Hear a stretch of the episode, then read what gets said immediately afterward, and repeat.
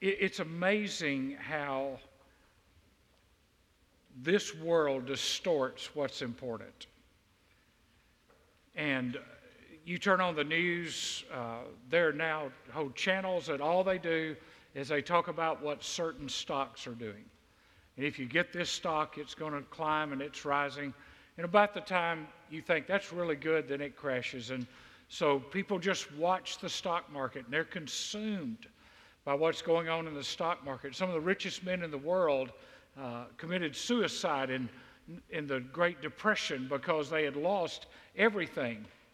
What they didn't realize, they had a lot to live for, but at that moment, they thought all they had to live for was the money they had in the bank. When I was young and when we were newly married, uh, we didn't have anything. I mean, uh, when we were in seminary, uh, Terry rode a bus to work, and she rode a bus back home, and I'd pick her up at the bus stop, and we'd go find the biggest thing we could find at a store. There wasn't a Costco or a Sam's or anything like that, but we would go and we would buy a whole case of canned corn because it was cheap. If I never see another can of corn, I'll be fine. And we bought fish sticks because they were cheap. I don't know if there was any fish in the fish sticks. I'm not sure. And we had about three meals that we ate, and we'd go and we knew how much we had to spend, and we didn't have anything. But then somebody would come along and say, Hey, I got this deal for you. You can get in on the ground floor of this pyramid scheme. And so I'd scrape together some money, and I stayed on the ground floor. In fact, I went in the basement, and I'd go to them and say, What happened to all that thing that was going to happen?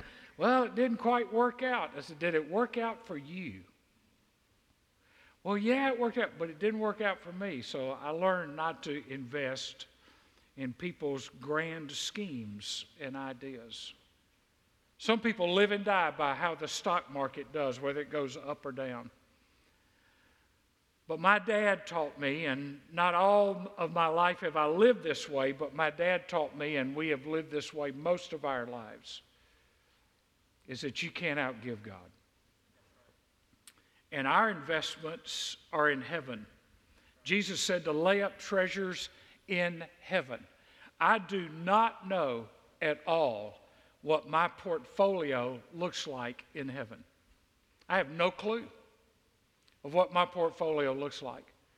Because I don't know how many people have been saved. I don't know how many people have been called to ministry.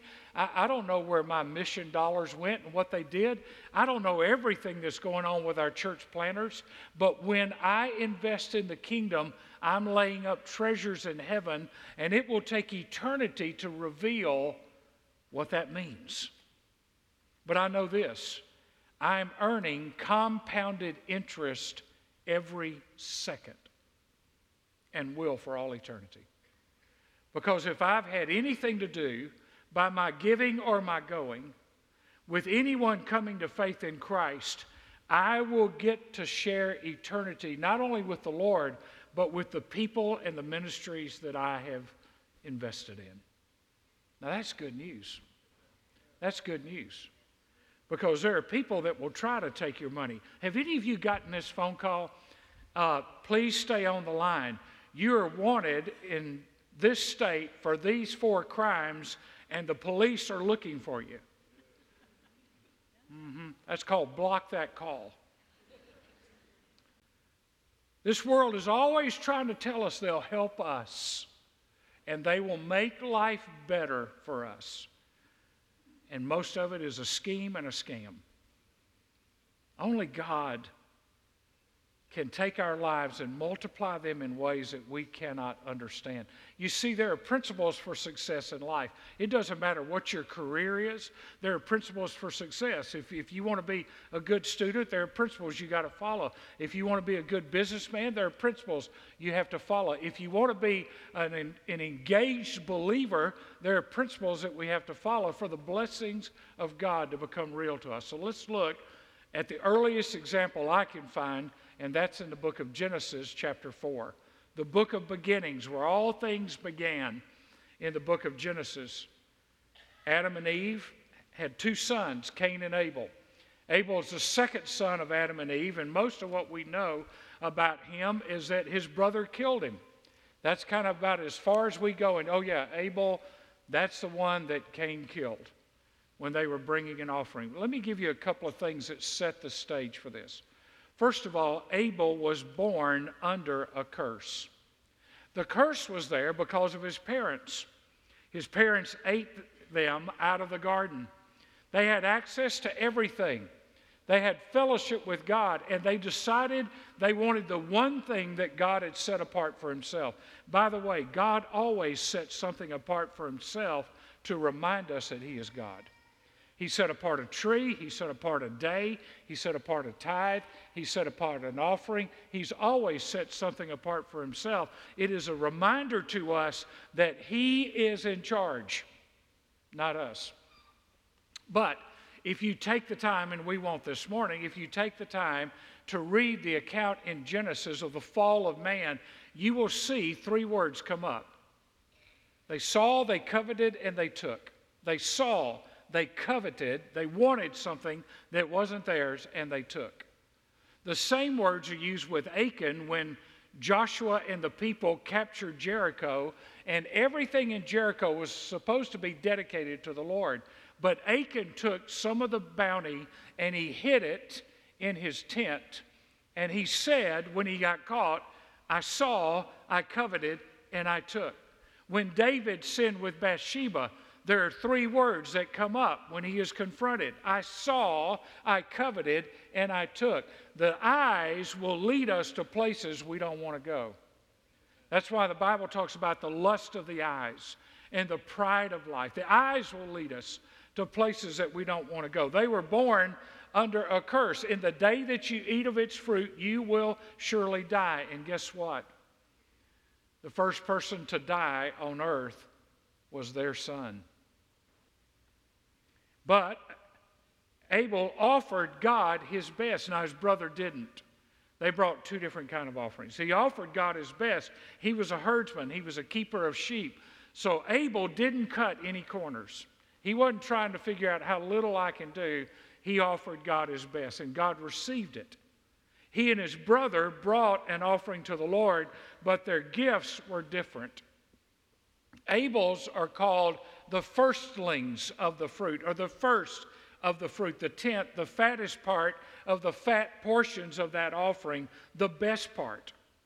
Now remember, he's been raised by parents who have shared their story of their journey with God. If those parents were good parents, they said, you know, God gave us a perfect place, and then your mother didn't fix supper one night and she ate us out of house and home. That's a joke. You're supposed to lighten up a little bit. So they shared their journey. We used to be here, now we're here. But remember, give your best to God. They're out of the garden. They're removed from that constant fellowship with God. But give of your best to God. And so Abel heard that. But Cain didn't. Cain said, I'll offer God what I want to offer God, and he ought to accept it because he's lucky he's getting anything out of me. Two different views of life. They had the whole garden, but they wanted the tree. And so here's the lesson that I think may, you know, you get all these signs and you get scriptures and you put them in your hall and on your desk and by your bed. And, you know, it's a big deal now to get something that's got writing of verses and things like this. Here's what I think the sign was by Adam and Eve's bed we wanted it all and we lost everything. We wanted it all and we lost everything. You see, sin came into the world, and Adam and Eve thought we deserve to be just like God. We deserve the best. And you know what? Man has learned nothing. Man has learned nothing in thousands of years. We still want more than we have. It's never enough. Even John Rockefeller, who was at the time one of the richest men in the world, was asked later in his life, How much is enough? He said, A little more. A little more. We, it's never enough. We, we always try to figure out how to get more and to get more rather than be content with where we are. One of the things I appreciate about this church is with what we have been through in the last two years, with major tornadoes and major straight line winds and flooding and a hurricane, that if you read that letter inside of your worship folder, uh, we met our budget this year. That's a miracle. That's a miracle. But you know what? It's a miracle of obedient people. It's a miracle of people who didn't sit around and say, well, we ought to pull in and we ought to draw in because we're in a crisis right now. They obeyed God and met the needs of our budget and, as you'll hear next week, of our over and above giving. God used you to make a difference. So every baptism, which we'll have some tonight, every baptism, every mission trip, every camp, every Bible school, every disciple now, Everything that we do is possible because you let God have access to your finances. That's big. In the greedy world in which we live, that is big. That we let God have access to the thing that the Bible says the love of it is the root of all evil. The Bible does not say money is the root of all evil. The Bible says the love of it is the root of all evil. Now, I saw an interesting thing this week. There's a guy that ran for president. He's about 175 years old, and he's, he's, he's a socialist. And he believes that anybody with any money should give it all to the government. His income tax last year was $1 million that he made last year. I say, start with the guy you see in the mirror every week. He made $800,000 on his book. I say, start with the guy you see in the mirror. You see, God has given us the ability to make money, but He's given us the ability to make money so that He can trust us with it, and then He can use us to pass that on in other ways to be a blessing to people in ways that we could never be a blessing because there's not enough time or energy on our own to do all that God wants to do. So it was Abel's gift of obedience. Whether it was a gift of love or a gift of love and obedience, we don't know, but he obeyed God. And it's so significant that it shows up in Hebrews 11 in the hall of faith. Genesis 4 4 says, And the Lord had regard for Abel and his offering. If you mark by that, Hebrews 11 4, this is what it says By faith, Abel offered to God a better sacrifice than Cain, through which he obtained the testimony that was righteous, that he was righteous, God testifying about his gifts, unless God bore witness to his gift. And through faith, though he is dead, he still speaks. Now, don't miss that. Though he is dead, he still speaks. Now, I've heard that used in a lot of ways, but that verse is in the context of an obedient giver. Now, how does he still speak? He speaks in three ways. His faith speaks. The verse starts with, By faith, Abel offered. His faith speaks. His gift speaks. God approved of his gift. And his gift had eternal consequences. God testifying about his gifts, and through faith, though he is dead, yet he still speaks. God remembered. And thousands of years later, after Abel, one of the first people on the planet, Thousands of years later, the writer of Hebrews records him as a man of faith. And the reason he's a man of faith is because he offered. Now, think about that. The writer of Hebrews, we don't know who it was. I don't think it was Paul because the Greek that he uses is different than the, than the way Paul wrote. I think it could be Luke or a woman. In fact, I think there's a large likelihood that, that Hebrews could have been written by a woman. We don't know. It could have been uh, one of the followers of Paul that sat down and wrote those things down. But it talks, everything in Hebrews talks about a better, a better priest, a better covenant. Everything in there talks about things being better. And in the midst of being better, God reaches all the way back to Abel and says, if you want to talk about an offering, let's talk about Abel, the first one, the first example. But now there's some more recent examples. We're now within 2,000 years. Some of you will remember these people. You went to church with them. Mary in Mark chapter 14. Mary in Mark chapter 14. Mary poured out this costly ointment and anointed Jesus. If you were here a couple of years ago, you heard Bob uh, Baki preach on this passage where he talked about Mary offering her dowry that for just a few minutes of pure worship, she offered her future, her retirement, her dowry in the presence of Jesus. Here's what you need to know about this Mary she's a single woman. She's a single woman. She's on her own, and she's offering these gifts to God. Her gift is remembered, Mark 14 and verse 3. While he was in Bethany, the home of Simon the leper, and reclining at the table, there came a woman with an alabaster vial of very costly perfume of pure nard. And she broke the vial and poured it over his head. Verse 4 But some were indignantly remarking to one another, Why has this perfume been wasted? You need to mark that verse because we're going to come back to it. For this perfume might have been sold for over 300 denarii and the money given to the poor, and they were scolding her. But Jesus said, Let her alone. Why do you bother her? She has done a good deed to me. Mary ties worship and giving together. Now, let me give you a thought here. Don't let your purse strings bind your heartstrings. Don't let your purse or your wallet rule your heart. Let your heart rule your wallet or your purse. Verse 9 Truly I say to you, wherever the gospel is preached to the whole world, what this woman has done will also be spoken of in memory of her. Now, you can just mark that verse down and know anytime any Sunday school teacher, small group leader, pastor, missionary has ever referred to this story out of the book of Mark, it has been recorded as a memory to her, and it is to her credit. That's where there's just another dividend paying off with Mary.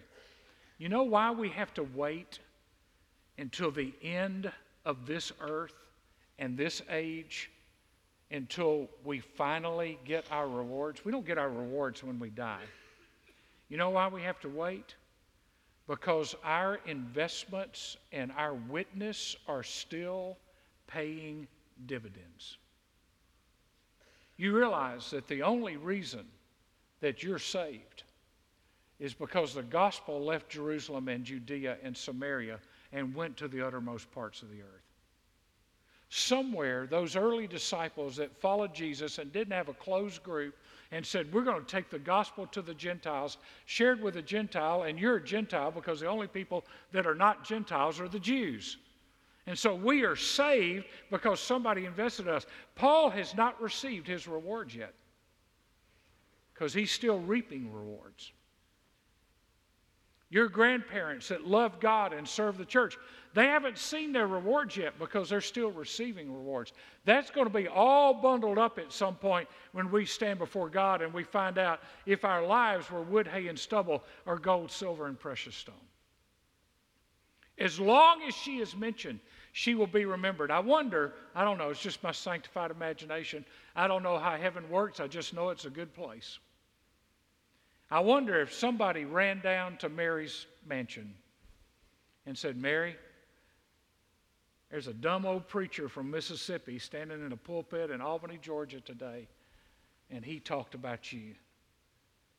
The good news still works.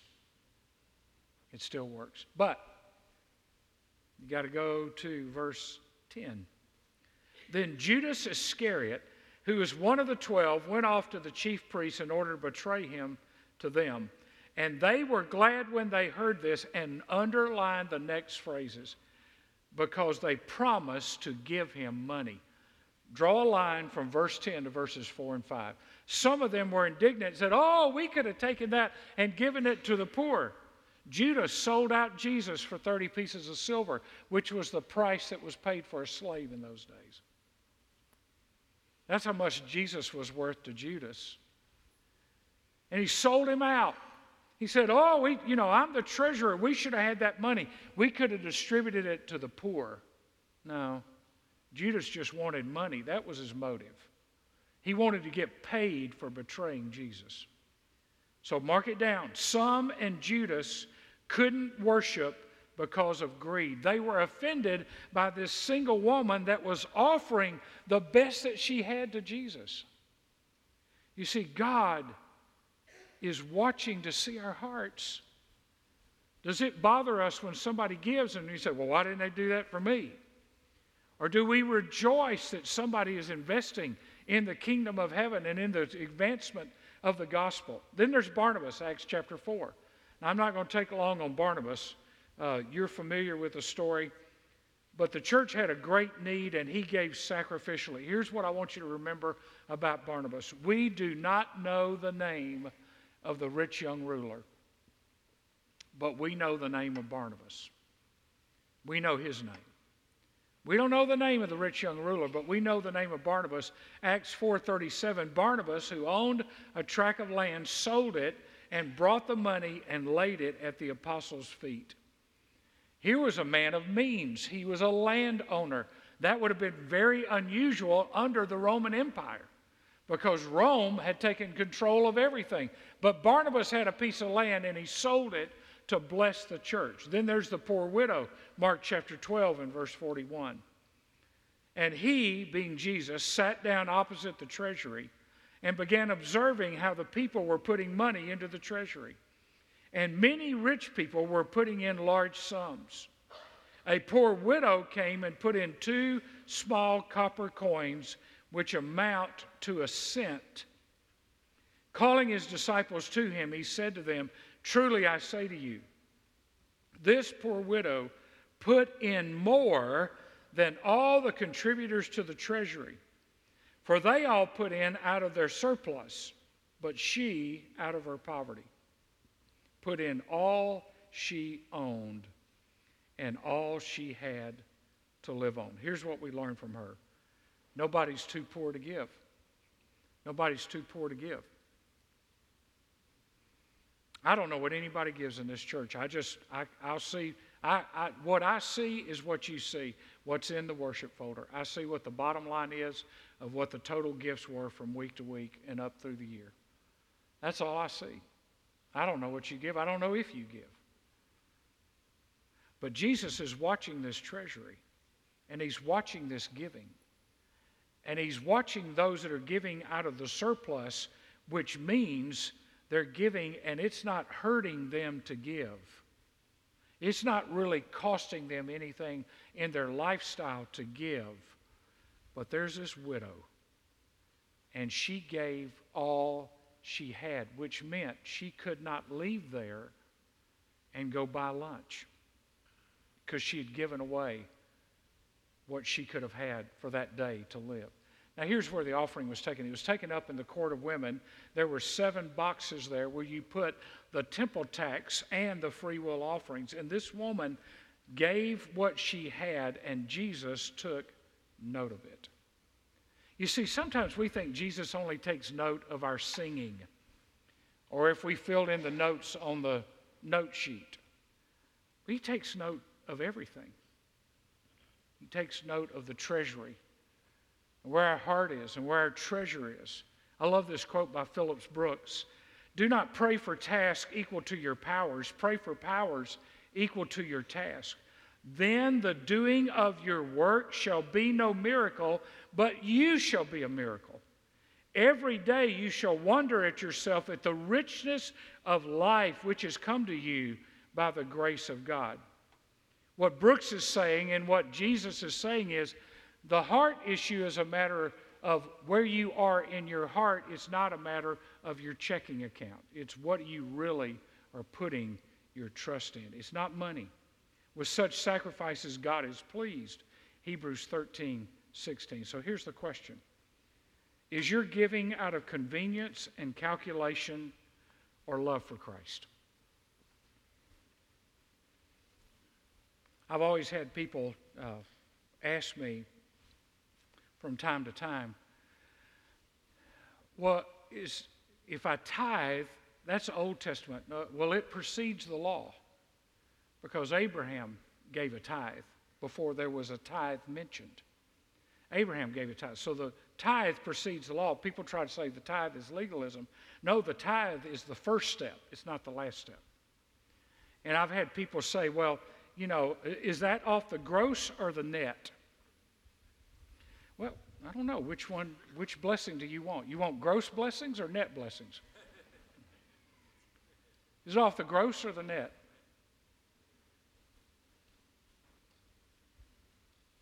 I've told you before, my dad at the end of his life was giving 30% of his income to the church. Toward the end of his life, he was working part time in a drugstore uh, as a pharmacist. He wasn't making a lot of money. When I was in college, he had to close his store because he just couldn't keep the doors open anymore. Yet he kept me in college in a private school, paid my school debt off, and gave 30% of his income to his church. That taught me a lot. That taught me a lot. Do I give out of convenience? Or I, do I give just when it feels good to give uh, and when I give emotionally? And I want to tell you, there's a whole move in our culture today to give emotionally. Now, listen to me. I am not against giving for social justice causes. I've done that. I'm not against giving to dig a well, but you can dig a well in every community in this world and never share the gospel, and they'll go to hell. They just won't be thirsty. Amen. Let's look at the example of Jesus. Jesus was a giver, he gave of himself, he gave up the glory of heaven and came down to earth. God is revealed as a giver, as a creator, he gives. He gives us gravity. Can you imagine what this room would look like if we didn't have gravity? It'd be a little weird. This pulpit's not bolted down, so there's nothing I can hold on to there. He gave creation, He gave you the air to breathe. He could change the molecules of the air just one little iota, and we would suffocate. God is a giver. He gave us the sun, He gave us the moon, He gave us the stars that, until we figured out GPS and got Garmin's, that that's how people got across the ocean by looking at the stars. God's a giver. He's a sustainer. He sustains what He gives us. And He's a Savior who gave. God so loved the world that He gave. Paul wrote to the Corinthians, that was a messed up group of Christians.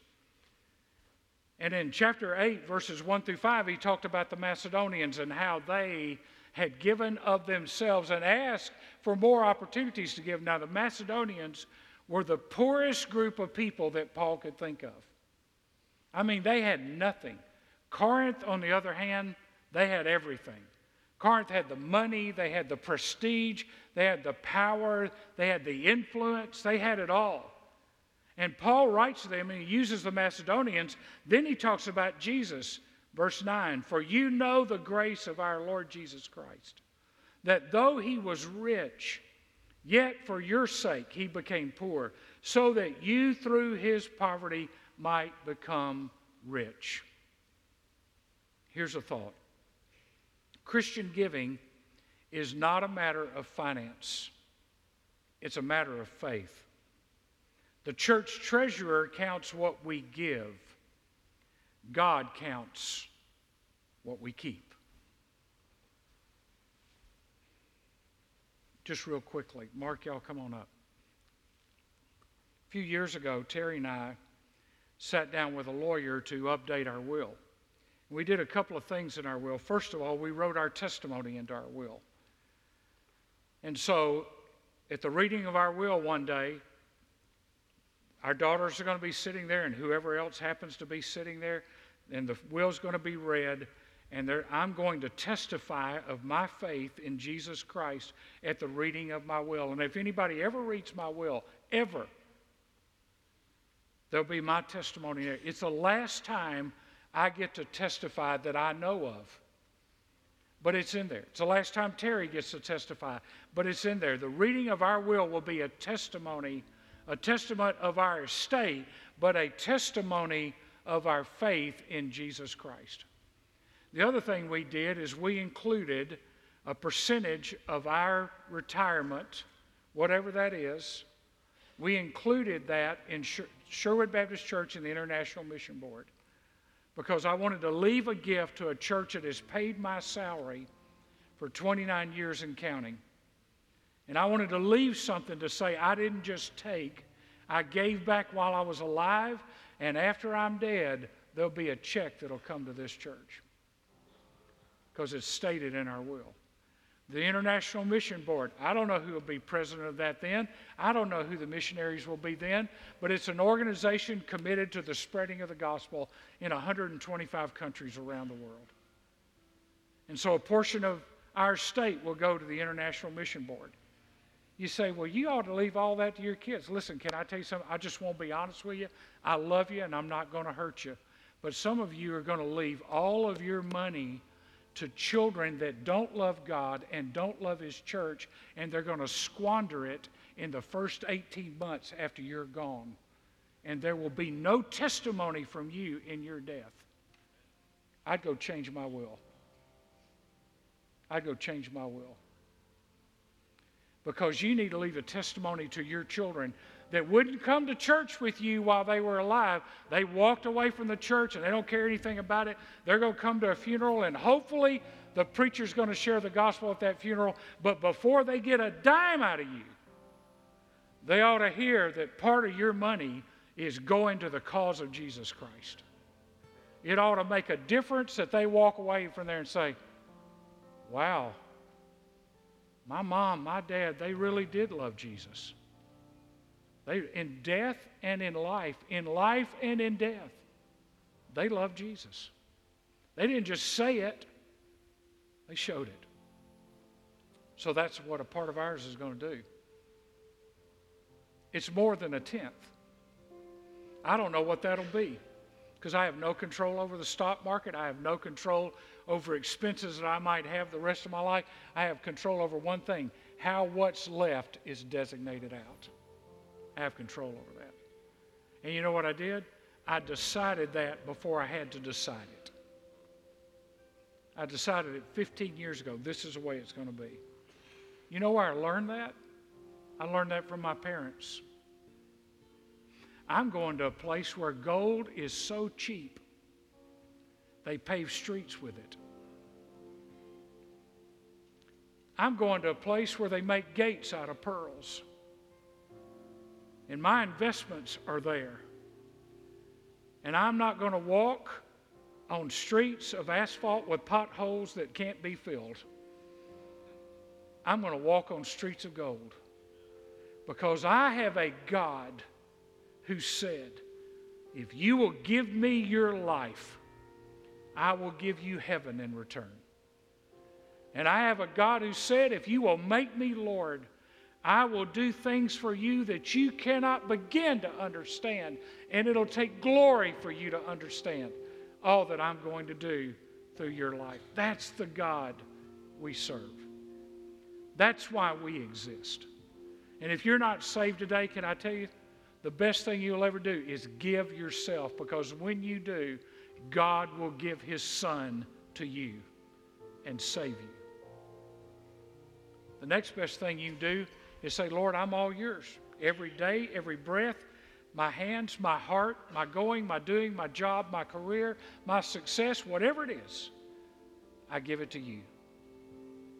I'm not watching what the market is in heaven. I know what the market is in heaven. It's really good. And it's never going down. And it's never going to run out.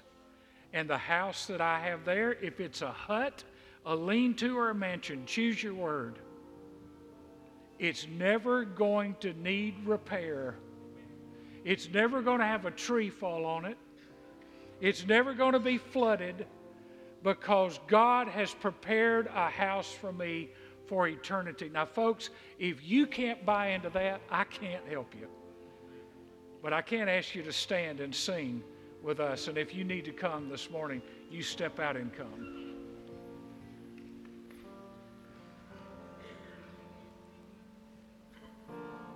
Everything,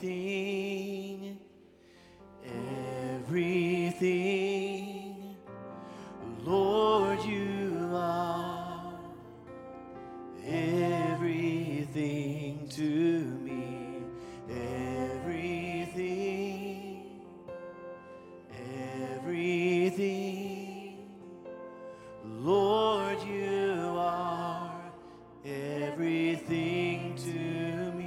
Everything,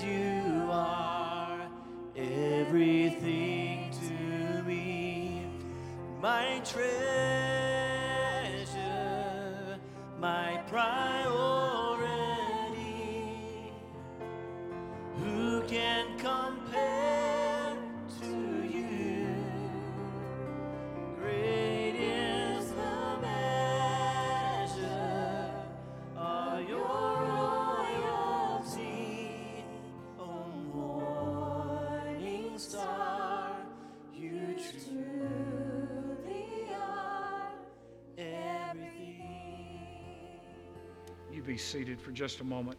While you're being seated before Ken comes tonight, we're going to look at a passage of Scripture. I hope that'll help you. It certainly has helped me over the last few months.